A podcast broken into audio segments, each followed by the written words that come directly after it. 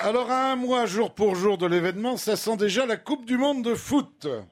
Si j'écoute les journalistes et consultants sportifs, omniprésents sur tous les médias, à croire que les mecs couchent sur place, nous devrions la gagner. Aussi sûrement que François Hollande devait inverser la courbe du chômage. Alors, sachons raison garder, ne brûlons pas la peau de l'ours avant de l'avoir vendue, comme le dirait Vieira. Euh, Pensons à l'Eurovision où bien parti nous fîmes bon dernier.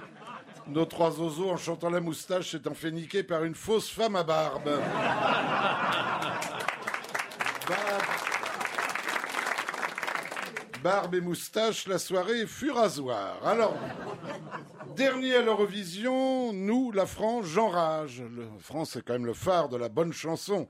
Le pays de Ricazaraï, Patrick Sébastien, Bézu, Topaloff et autres bandes à Basile. Il y a de quoi se barrer à l'étranger.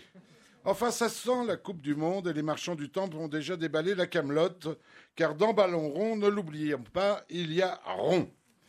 Beaucoup de rond. Allant faire les courses ce week-end dans mon hypermarché, je n'ai rien reconnu. Où sont les plaisirs d'antan ? Avant, au détour d'une gondole, je me heurtais à une fausse charcutière me proposant sa rondelle. Une rondelle de saucisson coupée depuis quinze jours. Au faux vigneron qui me forçait à boire une lichette d'une piquette de pays. Au faux breton en costume régional made in Taïwan qui tentait de m'étouffer avec une boulette de fard au pruneau fabriquée au Creusot-sur-Mer. On pouvait bouffer sur place, mais... mal, mais gratos. Aujourd'hui, les mêmes sont déguisés en Benzema, Nasri ou Ribéry. Un seul mot d'ordre, soutenir les Bleus et nous placer perruque, corne de brune, drapeau français et maillot floqué, le kit du supporter insupportable, afin de quitter le magasin moins riche de soixante-cinq euros, le salaire annuel de l'enfant chinois qui a fabriqué ces saloperies dans une usine, pour que de grands dadais occidentaux, suant le houblon, puissent jouer les fous du stade et épater Bobonne. Car en matière de gadgets dédiés au dieu football, l'imagination humaine n'a pas de limite. Bienvenue chez Blaire-Hollande. J'ai vu le très élégant, ah, vous devriez vous offrir ça Philippe, mug tricolore en forme de coupe, avec ses deux anses pour le petit déjeuner et ses paquets de café légende du foot. Bébert, je te sers un Robusta, non Dédé, fais-moi un Raymond Copa. Manque plus que le sucre en poudre Maradona.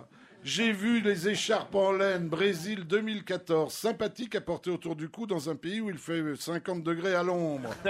Le chapeau ballon, ah, c'est comme si tu faisais une tête, une tête de con.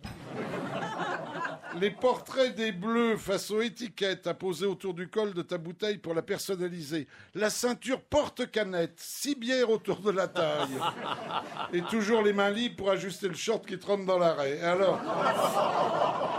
la télécommande décapsuleur pour se bourrer la gueule devant la télé sans rater une action décisive.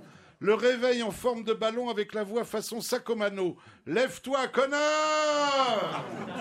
Plus chic encore, le P Q Coupe du Monde. Et oui, ça existe, avec sur chaque feuille une pensée d'un grand footballeur. Ribéry, si la balle aurait rentré dans la cage, j'aurais marqué un but. Anelka, je pense qu'on espère qu'on va gagner. Ah oui. Alors bon, ces pensées sont à lire avant usage.